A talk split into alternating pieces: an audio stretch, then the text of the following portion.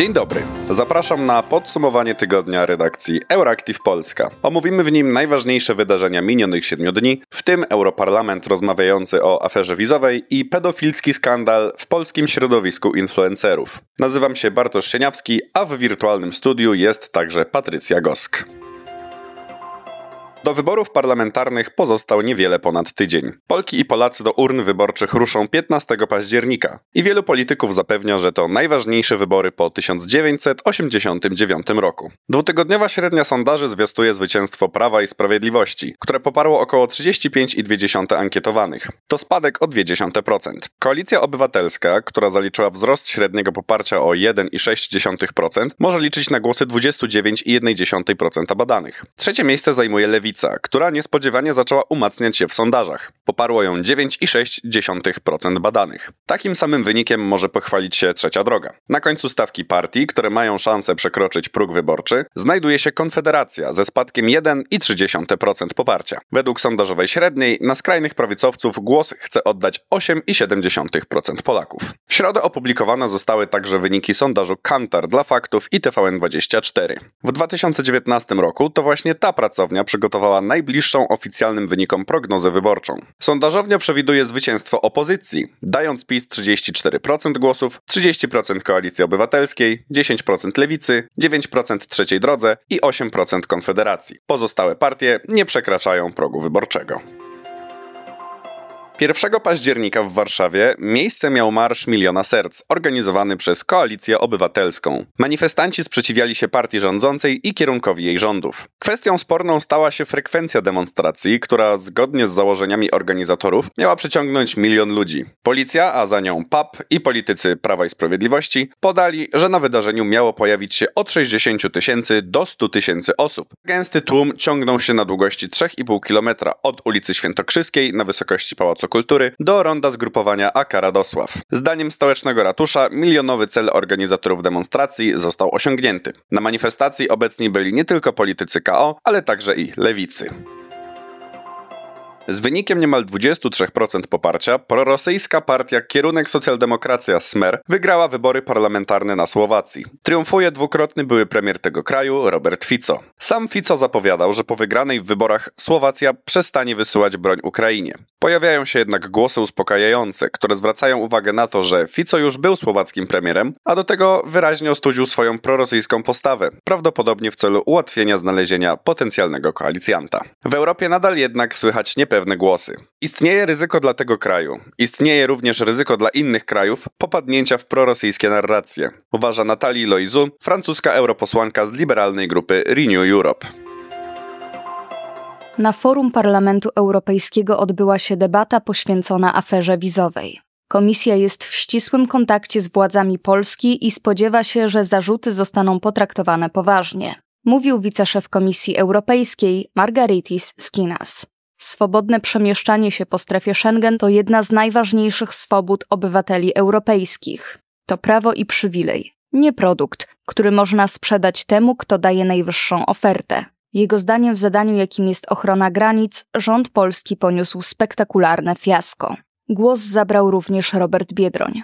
Z jednej strony PiS szczuje na biednych ludzi, którzy utknęli na granicy białoruskiej, żerując politycznie na ich nieszczęściu z drugiej sprzedaje na lewo i prawo wizy jak sałatę na straganie pod polskimi konsulatami. Europosłowie PiSu uznali, że debata ma na celu wpłynięcie na wynik wyborów, a skala nieprawidłowości przy wydawaniu wiz jest niewielka, ponieważ śledztwo prokuratury krajowej dotyczy 268 takich przypadków. 268 wiz na 2 miliony wydanych w tym czasie. To jedna dziesiąta promila. Polskie państwo błyskawicznie zareagowało. Służby złapały winnych. Szkoda, że nie reagowało tak państwo niemieckie w 2010 roku, kiedy jego konsulaty w Afryce i Ameryce Południowej wydawały masowo wizy za pieniądze.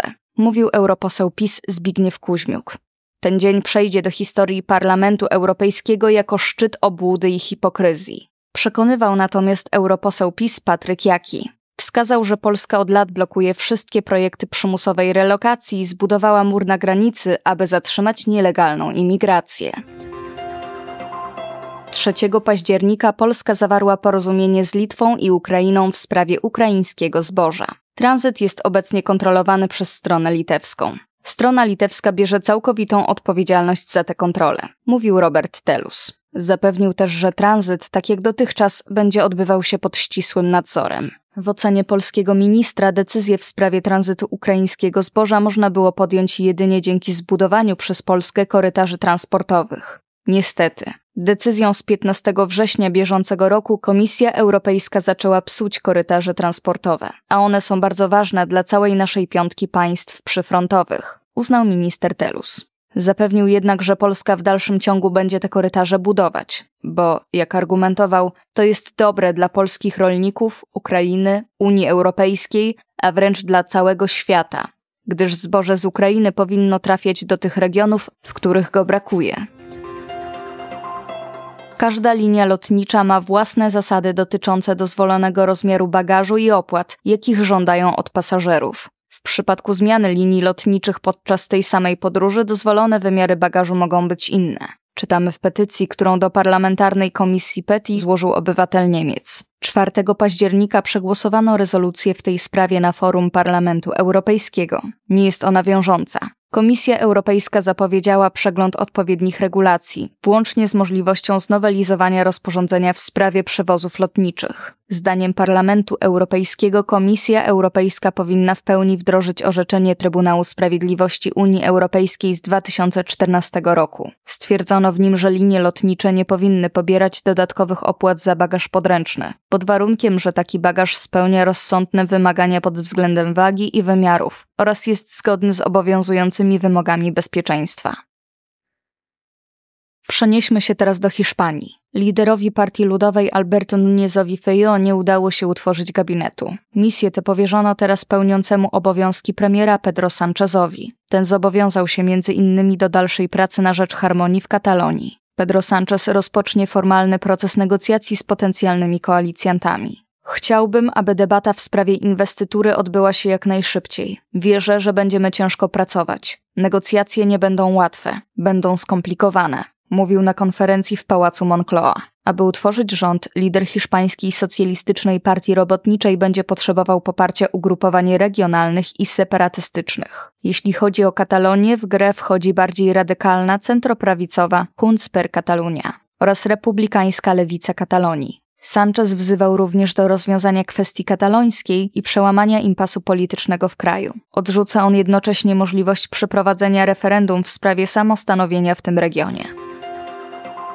Skandal na polskim YouTubie.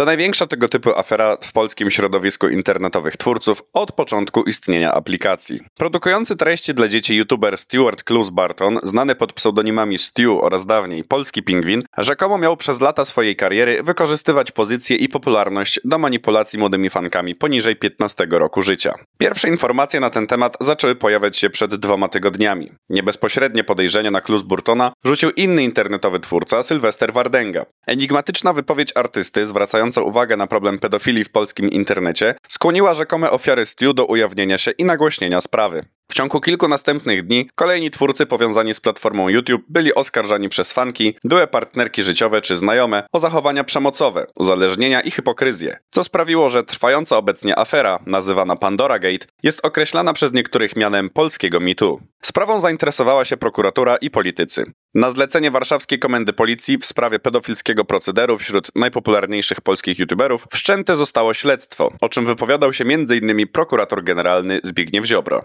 Premier Mateusz Morawiecki poinformował w czwartek, że Sylwester Wardenga będzie składał zeznania w sprawie. Skandal Pandora Gate w polskim internecie trwa i możliwe, że odkryty został dopiero czubek lodowy sprawy, ponieważ kolejni twórcy zapowiadają, że szykują materiały mające rzucić światło dzienne na następnych, nieujawnionych jak dotąd sprawców przemocy wobec dzieci i kobiet. To wszystko w dzisiejszym podsumowaniu tygodnia redakcji Euractiv Polska. W imieniu całej redakcji życzymy udanego weekendu. Do usłyszenia za tydzień.